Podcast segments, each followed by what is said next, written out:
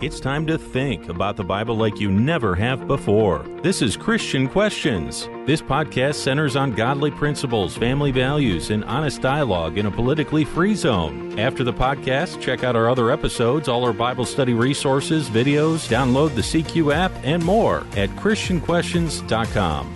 Today's topic is a near-death experience a glimpse of heaven? Coming up in this episode, have people really seen a glimpse of heaven and lived to tell about it? Is God revealed in that powerful and peaceful light that so many have reported seeing? We'll walk through the experiences, the science, and the scriptures to find reasonable and powerful answers to these questions and more. Now, here's Rick, Jonathan, and Julie. Welcome, everyone. I'm Rick. I'm joined by Jonathan, my co-host, for over 20 years. I thank God for the privilege. And Julie, a longtime CQ contributor, is also with us. Hello, gentlemen. Jonathan, what is our theme scripture for today's episode? 2 Corinthians 12, 3 and 4. And I know how such a man, whether in the body or apart from the body, I do not know, God knows, was caught up into paradise and heard inexpressible words which a man is not permitted to speak. NDEs, near-death experiences, are common. They've been reported from cultures and religions worldwide for hundreds of years. In this near-death scenario, there's usually a dark tunnel at the end of which is a warm and calming light.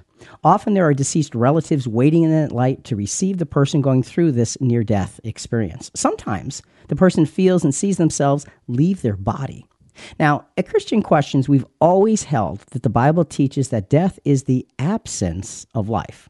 So could these NDEs, these near-death experiences, be shedding a different light and proof on this subject?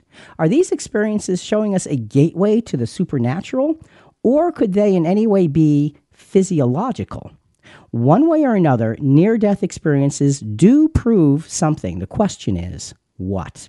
So, folks, as we embark on this very, very fascinating subject, I want to just reference you back to podcast 1201, Can the Dead Communicate with Us? It's kind of a podcast that, if you're interested in this kind of subject, you want to listen to both of these together because it gives a well-rounded view of the experiences that people have where they feel like they're communicating with the dead or they're moving into a supernatural realm, all of those kinds of things. So, 1201, Can the Dead Communicate with Us?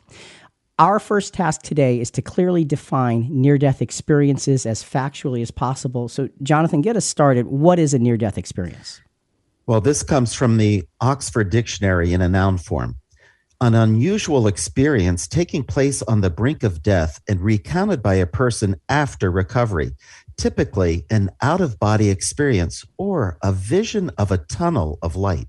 All right, so it's very much the way we described it. Everybody has this general sense of near-death experiences. So, Julie, let's expand our understanding and observations of NDEs. Yeah, well, it's predictable content. So there's been over 30 years of research, and the same characteristics show up across all cultures, genders, races, religions, intelligence, age, mental health. And we're going to list a few of these that are so common. The first is, it's often the experience is too great or too extreme to describe in words, and people report having an overwhelming feeling of peace. All right, so you've got this huge emotional sense to the experience. What else, Jonathan? Well, seeing a tunnel moving through levels is one point, and the next is a sensation of being out of a body. So you've got that great emotional aspect, and now there's this physical thing. There's a physicality to it that is very, very unique. Julie, what else? There's always a meeting, well, not always, but there's usually a meeting of non-physical beings, including what's described as a being of light, and there is a life review, a review of one's life. So now you've got other people involved in these NDEs. Jonathan, what else? A border or point of no return, and a coming back to life with marked changes in attitudes and with knowledge not acquired through normal perception. So there's this sense of, if I go further, I'm not coming back, and this idea of knowledge and a sense of things that you just wouldn't have had through your normal life. So NDEs, near-death experiences, give us a lot to work with and say, what is all of this? Because it's not only physical in a lot of ways. It feels physical, but it's very, very emotional and very profound in many ways. So there are lots of both positive and negative effects from people having these NDEs. First, let's take a look at some of the positive effects. With advancements in medical resuscitation techniques, the frequency of NDEs has increased. About 9 million people, other articles cite higher numbers, in the United States have had an NDE, a near-death experience. So let's just list through a few positive effects. Jonathan, let's get started with that. Well, beneficial transformation follows. Also, a loss of fear of death. Next, a strengthened belief in life after death. So the concept of death is kind of put into a box, some kind of a box, because of these NDEs. These are some of the positive effects. Julie, what are a few more? People might report feeling specially favored by God, as having a new purpose or sense or mission, and heightened self-esteem. So if death is kind of put into a box, life and its meaning are expanded out of a box. So you've got these different things happening with the NDEs. Jonathan, a few more points. Increased compassion and love for others. A lessened concern for material gain, recognition, or status, with a greater desire to serve others. And the next point is increased ability to express feelings, greater appreciation of and zest for life. So in terms of our humanness, these NDEs on the positive side give this clarity to the importance of our humanness. It wakes up humanness and puts stuff on the side, so to speak. Julie, three more points. There might be an increased focus on the present, a deeper religious faith or heightened spirituality, a search for knowledge, and greater appreciation for nature.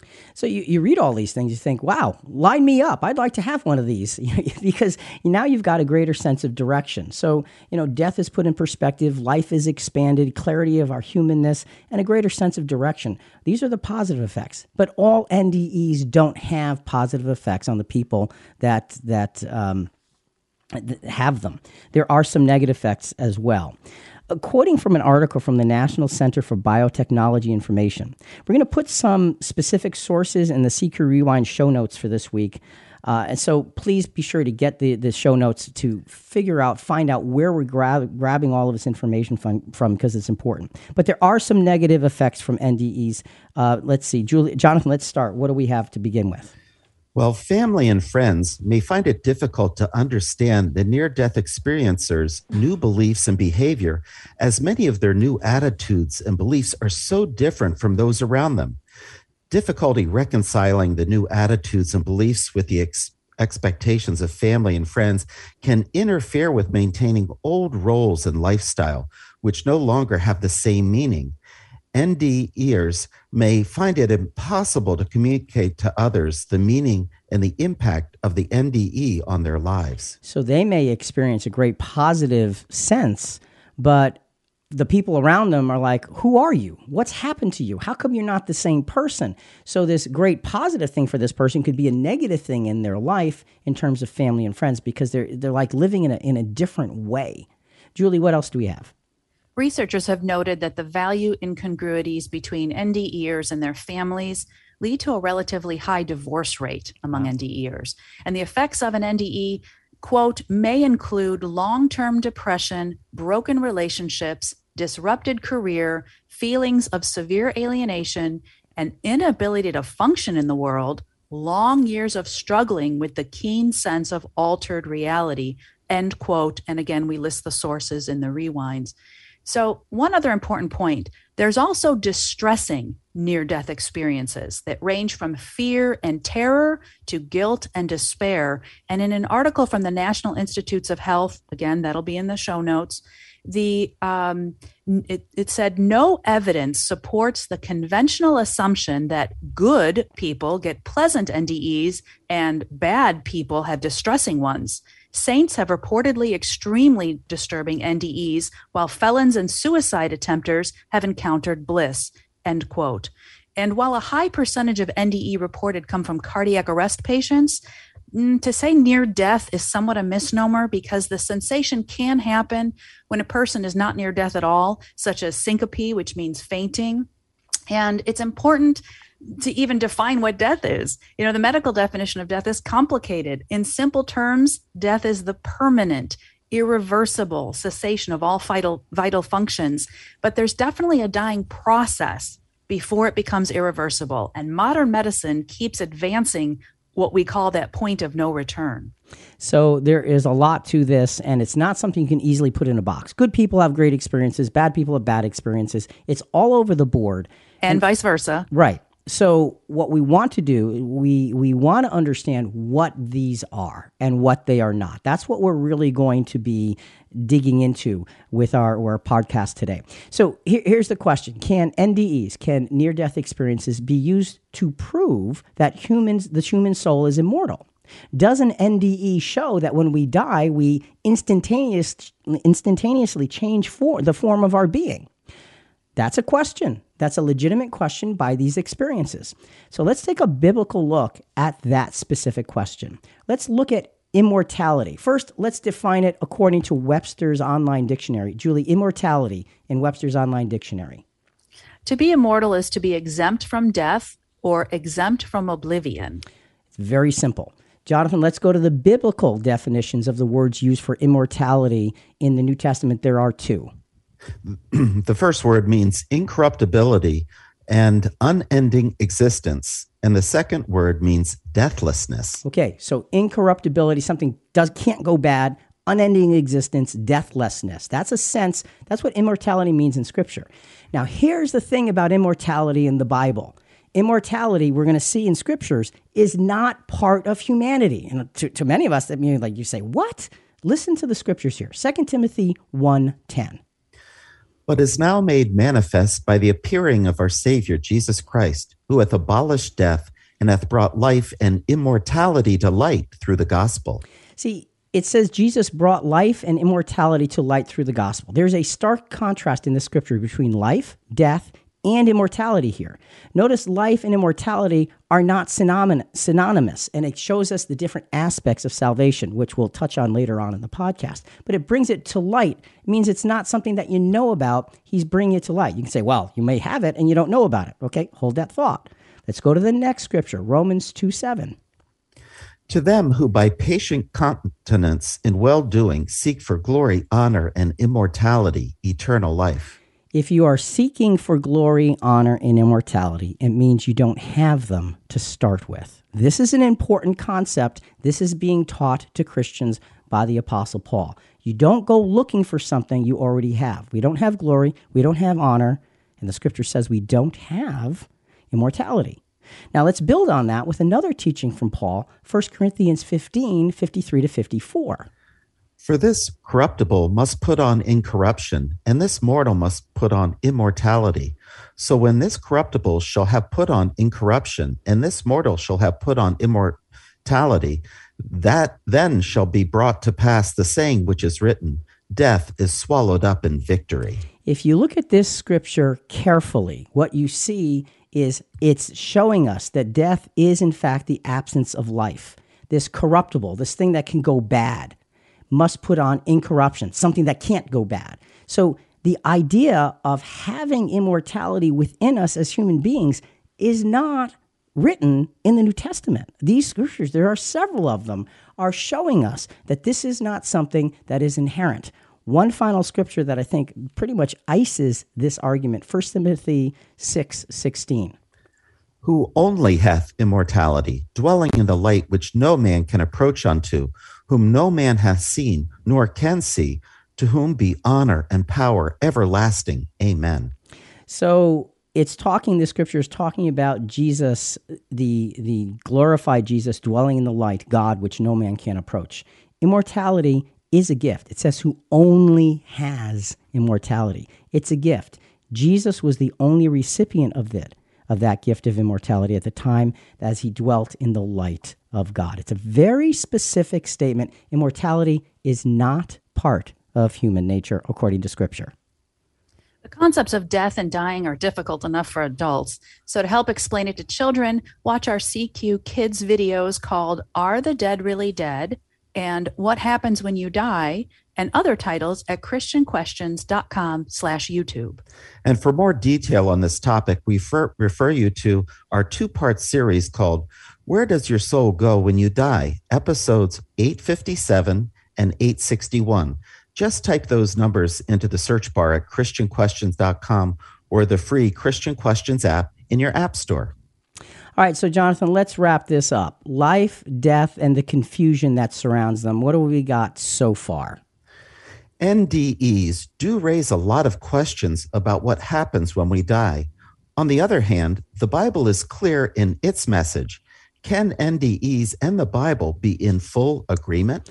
All right, so that's the big question we want to ask. Can these things be in full agreement? You know, near-death experiences are not just fascinating, they are compelling as well. What exactly are they showing us? Are there cultural and religious differences when people have NDEs? What would these differences reveal? As we dig more deeply into how near-death experiences work, we're going to see some fascinating variations of the whole process. While reviewing these variations, it's important for us to realize how the power of our human minds shape our interpretations of experiences and feed our expectations. So as we go through this next segment, we want to focus on how we, in a preconceived way, look at things and then end up getting some of the kinds of things that we may, in fact, expect. There is a universally spiritual orientation of experiences following NDEs, near-death experiences. There are similarities and there are differences. And we find that there are a lot of interesting variations in relation to religions. So in this segment, what we're going to do for a few minutes is take a look at several different major world religions and just see what their recorded NDE experiences are. So, Jonathan, let's start with the general Christian perspective on NDEs. What do we have? Christians report encounters with religious beings such as Jesus, Mary, or angels. Some Christians refute the near-death experience as being a demonic deception.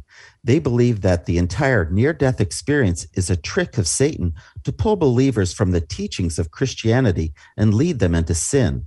Other Christians interpret the near-death experience as a glimpse of an after-death state that may exist prior to the afterlife judgment by God. So it's interesting that some Christians look at these and say, oh, stay away from those. They're a trick of Satan. Others can look at them with the embracing. So you look at that, and with Christians, though, many Christians have this sense of the afterlife. And so they're looking toward something, and they're expecting something. And so that gives us a basis to start from. Julie, let's go to Mormons. What about Mormons? What's their perspective on NDEs generally? So interestingly, Mormons report a higher number of NDE per capita of their religion, possibly because they are more encouraged to share such experiences. They report life reviews and judge their own actions while awash in what they describe as the unconditional love of God. They consistently report meeting deceased family members, but uncommon with other religions, they report that they are requested to do something in the world when they return, and they report that they receive religious and other types of instructions from other world beings. Okay, so that's interesting. And again, it's very consistent with Mormon belief and faith structure. So you're seeing that when someone has an NDE, it in many ways begins to fulfill what their general religious expectations are. Let's go a little bit further. Let's go to those of the Jewish faith. Jonathan, what do we have there? Well, Jews report being in the presence of a being of light and judging their own lives. They report being met by family members, consistent with the belief of some Jews that they will be reunited after death with family members in heaven. So that's a little bit of a shorter perspective. And Jews don't have, in the sense of general Judaism, there's not a great afterlife sense with Judaism. And that's why I think that descriptions are far fewer, because you're not looking for something that's out there. And folks, as we go through this, one of the points is to just observe the way religions generally absorb the information they get from an NDE, the feelings they get from an NDE, because it's going to help us understand what they really, really are. Jonathan, what about the Muslim faith? Well, Muslims have reported seeing, admitting recognizable spirits. conforming with Islamic tradition that the souls of the faithful in paradise welcome the incoming souls. They identify the being of light as Allah. Some Muslims interpret the NDE as a possible glimpse into life after death due to the similarity of the experience with the religious visions of Muhammad and their expectations of life after death. So again, there's an expectation of life after death, and it seems as though whatever your faith is, that is those are the glasses through which you view whatever your near-death experience might be. And Julie, what about Hindus? Hindus are a very different kind of religion because their basis is very, very different from many of that we've gone over so far. What about Hindus? Well, that depends on where you're from, and that's been called cultural flexibility, and I think we've been describing a little bit of that even as we've talked. Japanese Hindus have reported seeing symbolic images like long, dark rivers and beautiful flowers. East Indians often see heaven as a giant bureaucracy. And this is interesting. They frequently report being sent back because of clerical errors. So the accounts I've read about this would be like, when you, Jonathan, you arrive at the light, they say, Jonathan, the Christian Questions host? Oh, no. We wanted Jonathan the plumber. There's been a mistake. You've got to go back. So that happens a lot. Hindu experiencers interpret that they have seen Krishna. Buddhists, by the way, report seeing Buddha. And we've got a quote from SanskritMagazine.com that says this: consistent with Western accounts, some Hindu near-death accounts include a life review. However, whereas in Western accounts, the life review often consists of seeing a panoramic view of a person's entire life, Hindu accounts consist of having someone read the record of the dying person's life, called the Akashic Record. And in Hindu circles, it's a traditional belief that the reading of a person's Akashic Record occurs immediately after death. And this concept is widely believed by Hindus all over India. However, the panoramic life review, which is commonly mentioned in Western accounts, does not appear in accounts from India. And that's a stark difference, because you see, for us, Western accounts, it's I saw my life flash before my eyes. And from a Hindu perspective, because the religious approach is to have it read to you, that's the way it generally comes across. And so, folks, when we see this, is it coincidence that everybody sees an NDE through the eyes of what their expectations are, or is it something that can help us understand exactly what NDEs actually are made up of?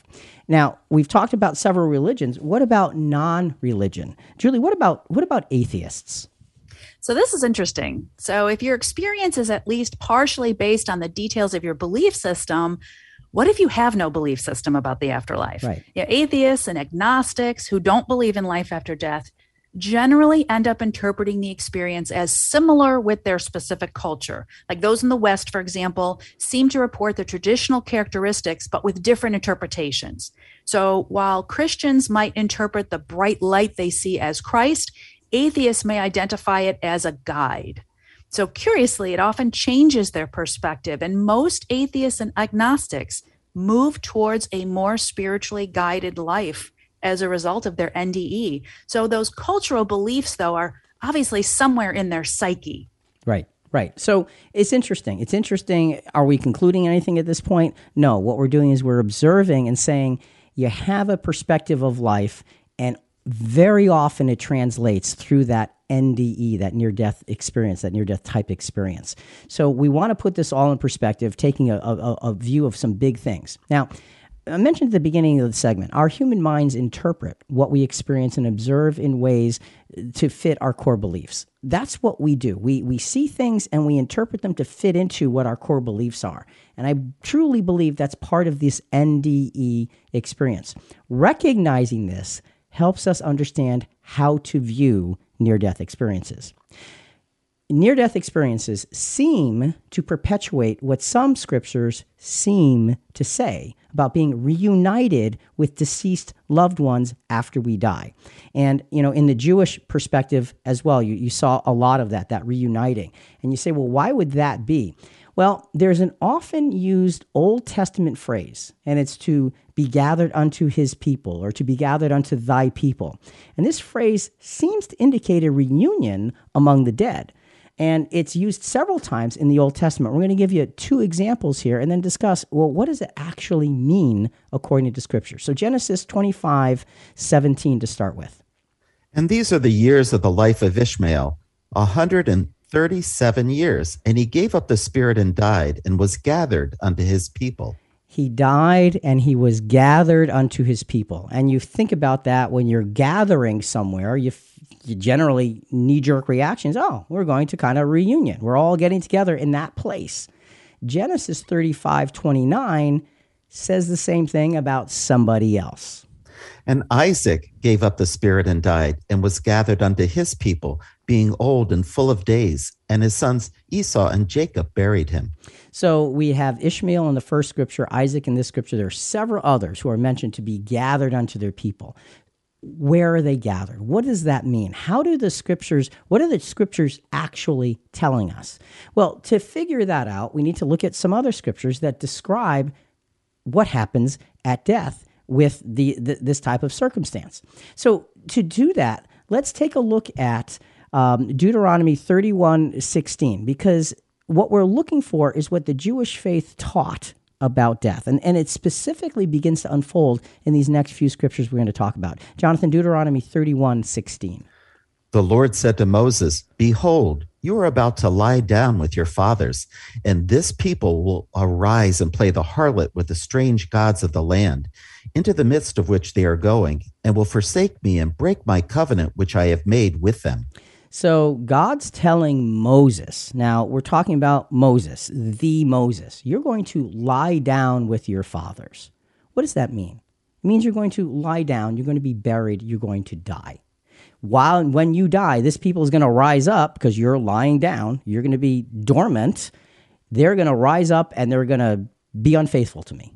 Now, that's not a great thing for Moses to hear, but nevertheless, it's helping us understand, lie down with your fathers, gathered unto your people. So you get a sense of lying down, gathered unto your people is entering the grave with them. What does that mean? Well, let's take a look at Job 14:10 through 12. But man dies and lies prostrate. Man expires, and where is he? As water evaporates from the sea, and a river becomes parched and dried up, so man lies down and does not rise until the heavens are no longer. He will not awake nor be aroused out of his sleep.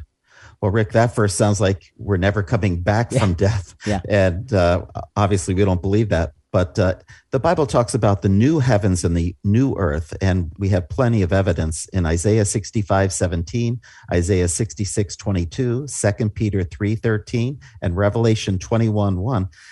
Basically brings out that we're brought back to life again. And that's good. All of those scriptures are important to have as a basis. But the key of the scripture here is, so man lies down and does not rise. Gathered unto his people. You'll lie down with your father. So you have this gathered unto his people, and we can jump to a conclusion. But we need to look at the rest of the scriptures and say, how do the scriptures actually define what's happening there? And it is joining them in the grave. One last scripture, Jonathan, here, Job 7:21. Why then do you not pardon my transgression and take away my iniquity? For now I will lie down in the dust, and you will seek me, but I will not be. And I think, again, you get this sense of lie down in the dust, you will seek me, I will not be. What happens to a body eventually is it decomposes. And so the idea of I will lie down and I will not be. Death is lifelessness, and that's very, very clearly defined for us here. Death is lifelessness, and even though we may like the idea, and this is an appealing idea, admittedly, of being immediately reunited with our deceased loved ones after death, it is simply not taught in Scripture. And it's not going to happen until the future resurrection for the majority of mankind. Now, there is life after death, but it's a future happening, and we're going to get into that further down the road here. So now we have the NDEs that seem to appear to show us one thing, and the scriptures that are telling us a different thing. So, Jonathan, how do we put this life, death, and the confusion that surrounds them all together based on what we just discussed in this segment? The details of NDEs vary dramatically, depending on one's culture and religion. This varied perspective fits well with the Bible's unwavering teaching about death being lifelessness. To put these together, we conclude that near-death experiences are not after death, but near death and happen in the mind. All right, so we're making a conclusion here before we go further. And our conclusion, based on looking at the evidence, is that we're saying it looks like, according to Scripture, with Scripture as our foundation for our belief, it looks like NDEs are happening inside of people's minds, not happening after they have died. Now, we're making that conclusion only based on what we have for Scripture and what we've seen for the different interpretations of NDEs. We're going to need to expand that a whole lot further for it to actually hold water as a conclusion. So, honestly, it is easy to draw that reuniting conclusion we talked about earlier. The biggest question now is whether NDEs only happening in our minds is actually provable. Can someone have near-death experiences when they're not near death? What about out-of-body experiences? And now we expand. Up to this point, there may be many questions floating around as to the validity of NDEs as supernatural experiences that inherently contradict the Bible. As we soon shall see, science and medical understanding will give us an undeniable foundation on which to place our biblical beliefs. So folks, as we are going through this whole process of trying to understand NDEs, we're trying to do it from two perspectives. Three, actually. We're looking at what actually happens to people and trying to just put it all on the table, the positive, the negative, the horrifying, the glorifying, the wonderful, and the miserable. That's there. We look at it from a religious perspective. We're trying to create a biblical foundation from which to build because we're Christian. And now we want to look at it from a medical, physiological perspective. So we're going to be quoting an article from the University of Edinburgh, a Department of Psychology called, and now I'm going to read you this title. This is a long title. This is definitely from a medical place because, titles, we like to make headlines really short and snappy. Well, here's the title. There is nothing paranormal about near-death experiences. How neuroscience can explain seeing bright lights, meeting the dead, or being convinced you are one of them. There's a lot in that title. So we're going to go to this article from the University of Edinburgh and pick out paragraphs and statements that help us understand the physiology of what's happening. So part of the introductory paragraph, approximately 3% of Americans declare that they've had a near-death experience. These experiences classically involve the feeling that one's soul has left the body, approaches a bright light, and goes to another reality where love and bliss are all-encompassing. Contrary to popular belief, research suggests that there is nothing paranormal about these experiences. Instead, near-death experiences are the manifestation of normal brain function going awry during a traumatic and sometimes harmless event. So in this article, what they're looking at is saying near-death experiences are the manifestation of normal brain function gone awry during a traumatic or sometimes harmless event. There are several paragraphs in the article that have a heading, and we're just going to go to each of these paragraphs and just take a look at what some of their conclusions are. And all of this will be referenced in the show notes. So, Jonathan, let's start with their paragraph where they're describing out-of-body experiences. What do we have? Well, recently, Olaf Blank and colleagues demonstrated that out-of-body experiences can be artificially induced by stimulating the right temporal-parietal junction. Upon being stimulated, the patient would say something like, "I see myself lying in bed." So they're getting a sense of being out of their body, but it can be done by stimulating the right temporal-parietal junction. And I can't believe I said that word correctly. What they're saying is it's a physiological thing if you stimulate the right part of the brain. And that's fascinating to me. I never knew that before. Julie, what about their paragraph when they talk about going through this tunnel of light that we referenced so many times? They say these experiences can also be artificially induced. Pilots flying at G-force can sometimes experience a phenomenon known as hypotensive syncope, which usually causes tunnel-like peripheral to central visual loss to develop over 5 to 8 seconds. And indeed, such tunnel vision is associated with extreme fear and hypoxia, meaning oxygen loss, two processes common to dying. So the tunnel of light experience can actually be artificially induced by different physiological things happening. And you look at these and say, okay, all right, you can be artificially induced, but how does it happen naturally? And that's a good question, and that's something we need to keep in mind, and we're going to be touching on actually much more deeply in the next segment as well, so stay with us for that. So what about, Julie, what about meeting deceased people? What does this article from the University of Edinburgh say about meeting deceased people? Prevalent in fiction and celluloid, meaning movies, is the notion that when we die, we are surrounded by the souls of the dead, angels or religious figure in a peaceful, transcendental place. Many neuroscientific studies have shown that brain pathology can lead to similar visions. For example, patients with Alzheimer's or progressive Parkinson's disease can have vivid hallucinations of ghosts or even monsters. And I have definitely experienced this with older relatives who were very much awake and definitely claim to see deceased people. So again, the idea of meeting deceased people show that brain pathology can bring you there.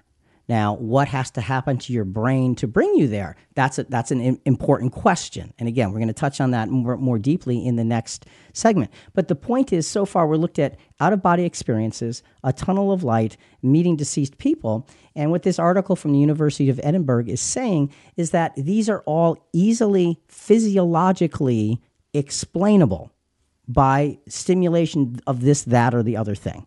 And reproducible. And that's the other thing. And they're reproducible. You can stimulate this and get that result. So that's a fascinating way to look at all of this. And I'll tell you, studying this has been a real eye-opener for me to just understand how far medical science has come. It's really, really phenomenal for me to just see how smart people can be when they just dig into human physiology. Jonathan, what about the positive emotions? What does this article say about positive emotions? Well, many medicinal and recreational drugs, however, can mirror the positive emotions and visions reported in near-death experiences. At varying doses, the administration of ketamine can mimic these experiences into hallucinations, out-of-body experiences, positive emotions such as euphoria, dissociation, and spiritual experiences. So again, you can mimic these positive emotions in a lot of different ways. So we've got the out-of-body experiences, the tunnel of light, the meeting deceased people, the positive emotions, all put in order from a physiological perspective and a reproducible perspective. So now if we go to a portion of the final paragraph of this article, Julie, what does it say? Taken together, the scientific evidence suggests that all aspects of the near-death experience have a neurophysiological or psychological basis. The vivid pleasure frequently experienced in near-death experiences may be the result of fear-elicited opioid release, while the life review and REM components of the near-death experience could be attributed to the action of the locus coeruleus noradrenaline system. Out-of-body experiences and feelings of disconnection with the physical body could arise because of a breakdown in multisensory processes, and the bright lights and tunneling could be the result of a peripheral to fovea breakdown of the visual system through oxygen deprivation. Yeah, Julian, I was just thinking that bright lights and tunneling could be the result of a peripheral to fovea breakdown, you know? That's what you were thinking? Yeah, sure. No, I don't even know what that means. But the point of this is that what they're saying is we understand it. We understand it from a physical perspective. We understand it from a reproducible perspective and from a very human perspective. Yeah, that's great. But skeptics of the science say that while these may mimic parts of an MDE, they aren't quite the same. But again, because death is really a process, not an event, we don't know what the combinations of activity of the brain shutting down looks like. And interestingly, there's a term called terminal lucidity experienced by dementia and some Alzheimer's patients moments before they pass. They go from being unresponsive for years, and then they suddenly have unexpected mental clarity and memory, carrying on a completely normal and lucid conversation with their loved ones. We have no idea how this happens and haven't yet been able to simulate it. So there is just so much that we do not know about this marvelous brain that God created for us. Yeah, and you know, that's an interesting thing. And as you were saying that, it occurred to me just for the first time, you're saying that, you know, after being non-responsive for a long time, that actually happened to my father-in-law. He was very, very non-responsive, and we got word that suddenly he was talking, and it went on for a very short period of time, and then it went away. Mm. And it's like, wait, what happened? And you know, you get this hope that could it be, but it wasn't. It was this one piece. So, you know, you look at this and you say, okay, NDEs are a natural experience. That's what we're saying. We're not saying that they're a paranormal experience. We're saying they're a natural experience and that the brain creates them. Now, why do we say that? Because the science seems to say that. Well, what do you do with all of the uniqueness of some of these things? We're going to get into that in the next segment. All right. So again, please stay with us for that. But right now, let's go to the Apostle Paul, because there's a question about one of the experiences the Apostle Paul actually had. And the question is, did the Apostle Paul tell us about having an out-of-body experience? You say, you know, that you can play the spooky music there if you want. You know, woo-hoo. Did he actually have an out-of-body experience? Listen to how the Apostle Paul describes an experience that he's telling to the Corinthian church in 2 Corinthians 12, verses 1 through 5. Let's do 1 through 2 to get started. Boasting is necessary, though it is not profitable. But I will go on to visions and revelations of the Lord. I know a man in Christ who 14 years ago, whether in the body, I do not know, or out of the body, I do not know. God knows. Such a man was caught up to the third heaven. So Paul is talking about himself. He says, well, I know a man in Christ 14 years ago. He's talking about himself because if you look at the context, the Corinthians were off on some things, and he's saying, okay, you want to boast? I can boast too. I know a guy. And so he's using that to open the door to tell them a very specific experience. And he's relating this heavenly vision that he had 14 years before writing this. And he's being very, very, very, very honest. He's expressing how real the vision was, and he's expressing his own confusion. And look, it's not normal for the Apostle Paul to be confused about much of anything. But he's expressing his confusion as to the reality of, did this really happen? Or is it just a vision? And it left him with an unanswered question. And that's a fascinating thing. He says, you know, whether it was in the body, I don't know, or out of the body, I don't know. In other words, I saw something, I went somewhere, and it was so real, I can't tell if I wasn't really there, but it just doesn't make sense to me logically. So this is the Apostle Paul being very, very, very honest with us here. And Jonathan, let's continue his description, because he says some other things that fit this out-of-body experience type circumstance. 2 Corinthians 12, verses 3 to 5. And I know how such a man, whether in the body or apart from the body, I do not know, God knows, was caught up into paradise and heard inexpressible words which a man is not permitted to speak. On behalf of such a man, I will boast, but on my own behalf, I will not boast, except in regard to my weaknesses. So again, he's trying to tell them the experience without appearing as boasting, and he's being typical Apostle Paul here.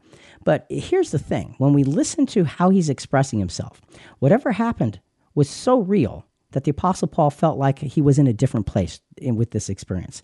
Now, he knew such a thing, to be transported to another place, was not a natural occurrence. And he wrestled with the reality versus the vision explanation. Did this really happen? Because it was so real that I'm telling you I was there, but yet I know that I couldn't have been there. So what do I do with that?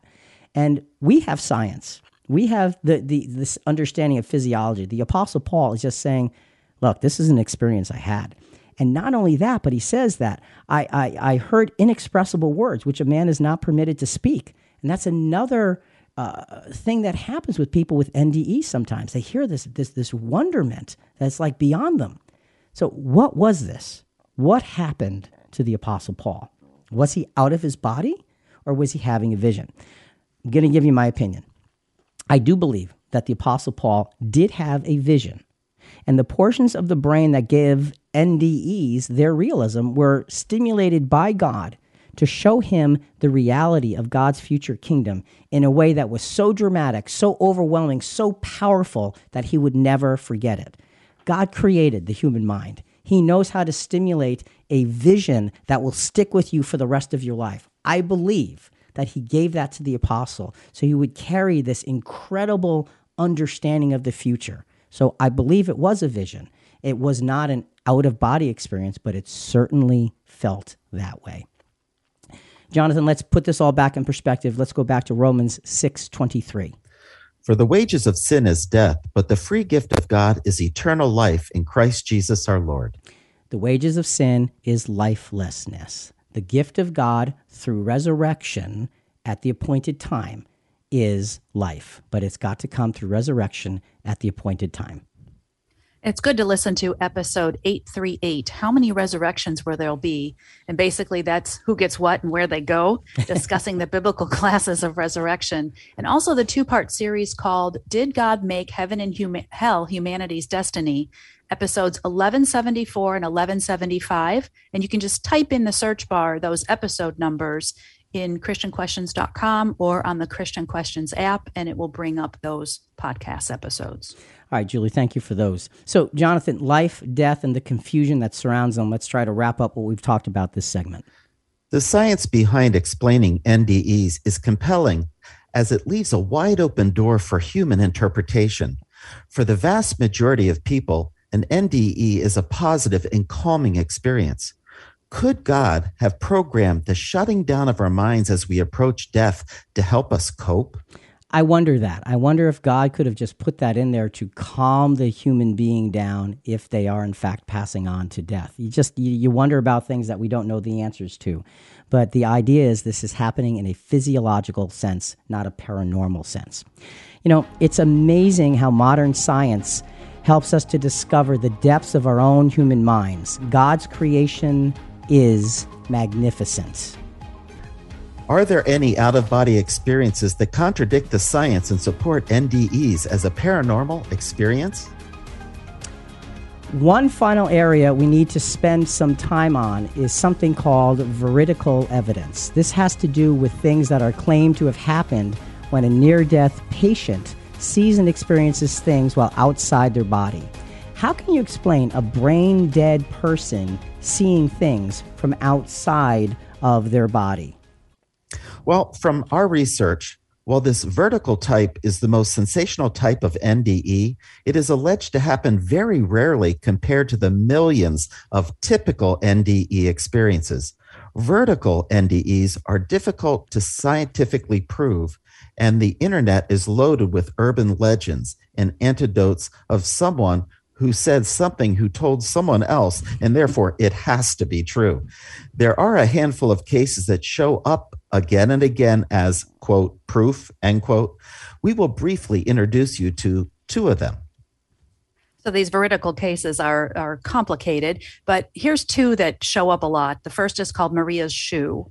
In 1977, there was a cardiac patient in a Seattle hospital who was an out-of-town migrant worker named Maria, claimed to have an out-of-body experience during which she saw a shoe on a ledge outside her hospital window that supposedly wasn't visible from her hospital bed. Maria described it to her social worker, and the shoe, lo and behold, was found as described. So one problem is we only have the description of the social worker with no independent account. This Maria person is untraceable, presumed dead. And in recreating it, some say the shoe would have been visible from the street and she could have consciously or subconsciously seen it as she entered the hospital. Others say that the location of the shoe was visible from the room, or that there actually was no record of a Maria being in a hospital at that time. Memories fade on exactly where the shoe was found and what room it occurred from, and the building has all been since remodeled. So skeptics put holes in it, a lot of holes, but proponents think it's conclusive, but there really at this point isn't any way to prove what happened. So you'll see this story on both sides as their evidence. There are ongoing clinical studies where hospitals experimenting with concealed targets in operating and recovery rooms to see if patients are able to detect items that are out of view. So far, no positive results have been published. That's exactly right. They're putting, different pictures and things in places where someone from the bed would not be able to see it. But so far, no one with the NDE has been able to identify those things as if they had been floating around the room with vision. So the second case that's frequently cited by both skeptics and proponents is that of Pam Reynolds. So in 1991, a 35-year-old woman underwent a difficult procedure to remove a brain aneurysm, including hypothermic cardiac arrest. So this involved lowering her body temperature to 60 degrees, stopping her heart and breathing, and draining the blood from her brain to cool it. Her heartbeat and brain activity stopped. And that's where that, what's dead comes into play. You know, what is the definition of death? And once she has no brain activity, the aneurysm gets removed and she survives. She reports a classic NDE with the tunnel, bright light, seeing deceased relatives, but she also has a very vivid out-of-body experience that was originally alleged to happen during the time she was clinically dead with no brain activity. So she reported being able to view the operating room from above. She described one of the tools of the bone saw that was being used, and she could recall specific conversations of the surgical team. However, when you dig down deep into this, there's a lot of facts to it, but only the details of what she heard were accurate. Visual details that couldn't have been guessed or plausibly learned after the fact weren't accurate. And there's a lot of evidence that the NDE did not occur during the time when the brain was silent. And in fact, it can be timed to almost 2 hours prior to flatlining. So it's now thought that her ability to perceive events during the surgery was a result of something called, very scary, anesthesia awareness. This is a rare complication of general anesthesia where patients regain varying levels of consciousness during the surgery, and including explicit recall, and it can lead to, as you can imagine, post-traumatic stress disorder from the events experienced. Wow. There are a lot more details to this case, but anesthesiologist and NDE skeptic Dr. G.M. Worley explains it as, quote, her experience was a product of anesthetic drugs, abnormal interpretations of bodily sensations, together with perception of personal imminent death, all causing her body to function in such a way that she underwent a series of truly wondrous experiences. So that's amazing. The two cases are amazing. And at face value, you go, there's the proof.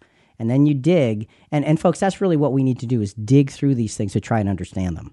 Yeah, and we're not saying that the people that have these NDEs aren't sincere. Right. They are. They have had life-changing. They know for sure that this has happened. So we're not discrediting anything that they're saying. The internet is rife with these repeating of stories, and they do become like urban legends. You need to really take these individually. There's been hoaxes, very well-known hoaxes that have gone on. Just be a little credulous when you are looking at these stories and what we're trying to do, put these pieces together. Yeah, and I'm glad you brought up the fact that this is a real experience for the person. So look, whether it's physiological and you say, okay, well, it's only physiological, big deal. No.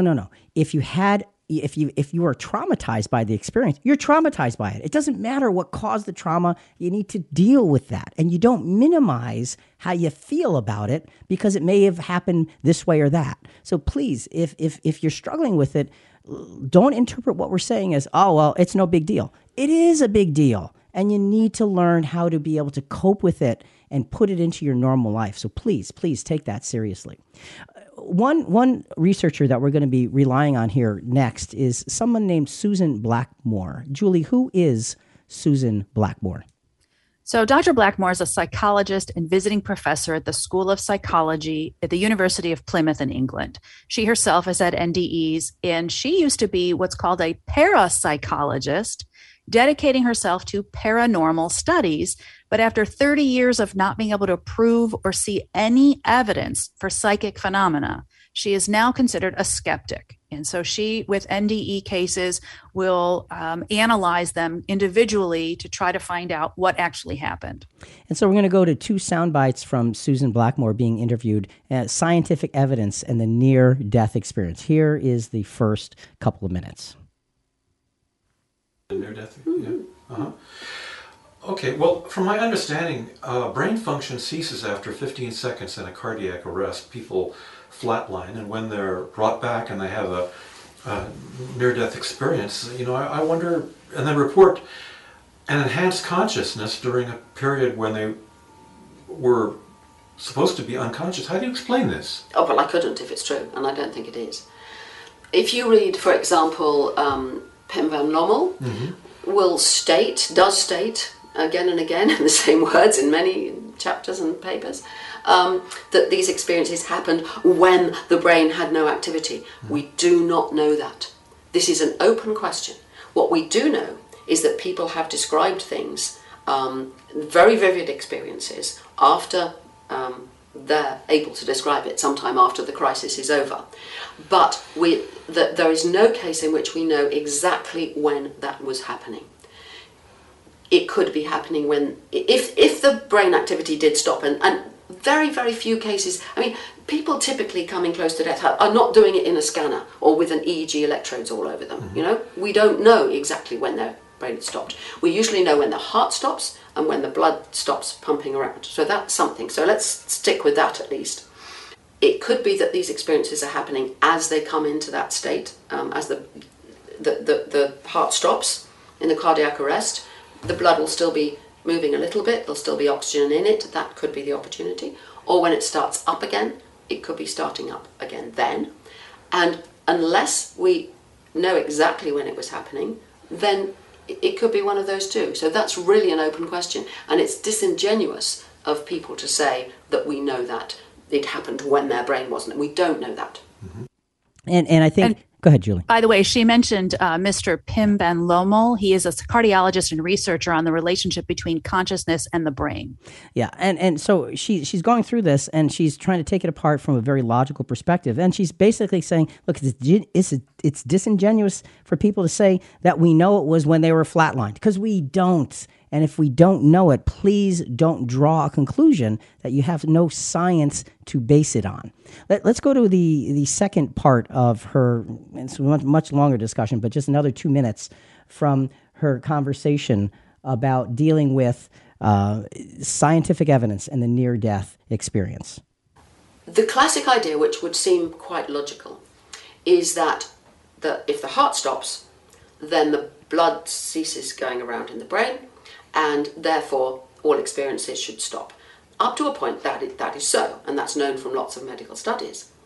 But there have been reports for a long time of some sort of burst of activity that comes rather later. So an experiment was done in an extraordinarily helpful and difficult experiment in 2009 with 7 people who were on life support systems with no hope of any recovery, and it was decided to turn off the life support. Now, they had EEG electrodes and so on to ensure that they were not suffering and in pain and whatever, done very carefully. And what they saw in these experiments was that, yes, the brain activity went down and then kind of flatlined, but then before it completely stopped altogether, there was a burst of activity lasting anywhere between about half a minute and 3 minutes, which is quite a long time. Now, that burst of activity would be what I'm supposing, and I'm coming over all these years of research I've been doing, to the view that that burst may be quite enough to produce these extraordinary experiences, and would be due to hyperactivity, disorganized activity in all these different parts of the brain, lasting rather briefly. Now, if you're then resuscitated, that's what you're going to remember. And subsequent to that, there have been experiments with rats where they've caused a cardiac arrest in the rats and measured them. And again, you get this slow tailing off and then this burst of activity before it goes off again. I don't know that this is the answer, but this is the kind of place to look. And that timing is critical. So Don't believe when people say, oh, this person saw this when their brain had no activity. Unless they had that person in a scanner or with an EEG on them, we don't know that. And that's the key. The key is, let's do this from a very, very clear scientific perspective.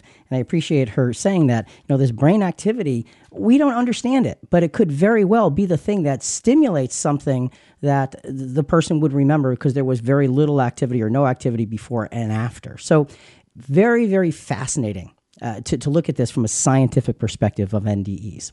So now, with all of this being said, we do believe that life after death does exist, and we talked about that briefly before. However, our belief is based on the following basis of scriptural evidence.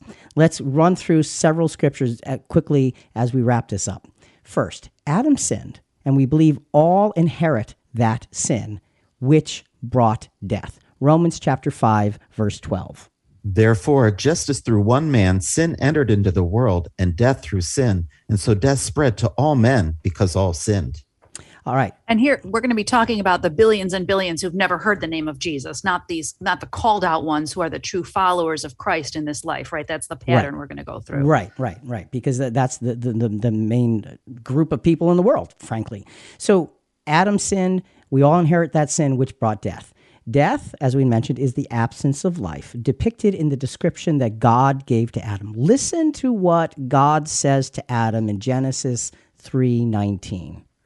By the sweat of your face you will eat bread till you return to the ground, because from it you were taken, for you are dust, and to dust you will return. That is a simple, straightforward statement from God to Adam before there's any confusion, before there are any traditions, before there are any other conclusions. That's what you have. We need to accept the word of God very plainly. Death is the absence of life. Next point, Jesus came and as a perfect man offered himself for the sake of Adam and for the sake of everyone else. Everyone else. Romans 5, 18 and 19. Listen carefully. So then, as through one transgression there resulted condemnation to all men, even so through one act of righteousness there resulted justification of life to all men. For as through the one man's disobedience the many were made sinners, even so through the obedience of the one the many will be made righteous. So you have the many, all, it's all there. Everybody is included in this equation because everybody is under the sin of Adam. Next scripture, sin brings death. The gift of God brings life. How does it do that?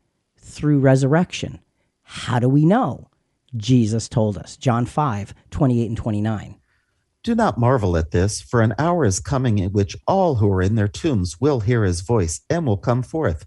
Those who have done the good deeds to a resurrection of life, and those who committed the evil deeds to a resurrection of judgment. There is a resurrection, and we've discussed the accountability of that resurrection many, many times on many, many previous podcasts. The point is, that is the resuscitation out of lifelessness, and that is what Jesus himself is responsible for. Resurrection does bring accountability, and that accountability will bring life. When a resurrection of judgment, here is what that resurrection of judgment is actually talking about. Jeremiah 31, 28 to 30. As I have watched over them to pluck up, to break down, to overthrow, to destroy, and bring disaster, so I will watch over them to build and to plant, declares the Lord. In those days they will not say again, the fathers have eaten the sour grapes, and the children's teeth are set on edge. But everyone will die for his own iniquity. Each man who eats the sour grapes, his teeth will be set on edge. So every man will now be liable for their own sins. We are now liable, we're held liable for Adam's sin. And you say, well, that's not fair. Great, that's why the resurrection from Jesus and his ransom is there, so each of us can be liable for ourselves and make our own personal choices toward life.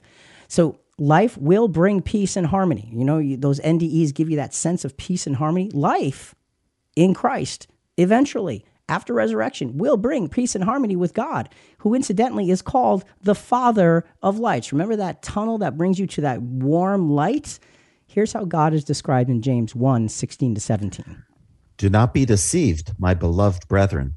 Every good thing given and every perfect gift is from above, coming down from the Father of lights, with whom there is no variation or shifting shadow. So as we in those NDEs see that light, if you will, again, this is physiological, but we see it in all different ways, There is no shifting in the light that God brings, and God is.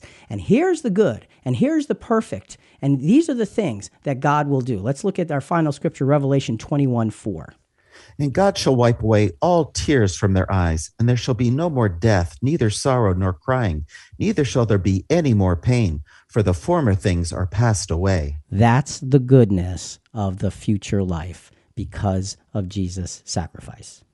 So is a near-death experience all about physiology? Is it satanic influence deceiving people because Satan is called the father of lies? Or are we actually peering into the afterlife? What do you think? I truly believe it's all about physiology. Having said that, Satan can use it as a tool. He can, because we don't understand it, and it feels like something. He can use it as a tool, but it is not inherently a tool of Satan. It's inherently a physiological process of the human mind and body, and we need to understand it that way, but be aware that Satan can use this as a tool of deception. So let's put that in perspective. So, Jonathan, as we wrap this up, life, death, and the confusion that surrounds them, what do we have? Once again, we see the whole matter of life, death, and the possibility of an afterlife put into an understandable sequence by searching science and the Bible. The answer we now have not only satisfies our curiosity, they give great hope for the future. And folks, really, that's what we're talking about here. There is great hope for the future. Near-death experiences are real things in that they happen and you remember them and they change people's lives. So if you know somebody who's had one or you've had one yourself and you're having a hard time dealing with it, deal with it. Yes, it's physiological, but it doesn't minimize whatever trauma it may have brought upon you. And realize that the gift of God can be eternal life, but that comes through Jesus. That's different than an NDE. So let's put our physical experiences in a place and deal with them and deal with the emotional unrest we may have, but also put God's plan in place and realize that in the end result will be the opportunity of life, the great light of God for everyone. Think about it. Folks, listen, we really do want to hear from you. Give us your feedback or send us your questions on this episode or other episodes at ChristianQuestions.com. Also, a big part of spreading the word about our podcast is subscribing to Christian Questions in your favorite podcast channels such as Apple Podcasts, Spotify, Podbean, iHeartRadio, Google Podcast. Wherever you get your podcast, please rate us and review us. We greatly appreciate it. Coming up next week, entirely different subject. Are there secrets to studying the Bible? Talk to you then.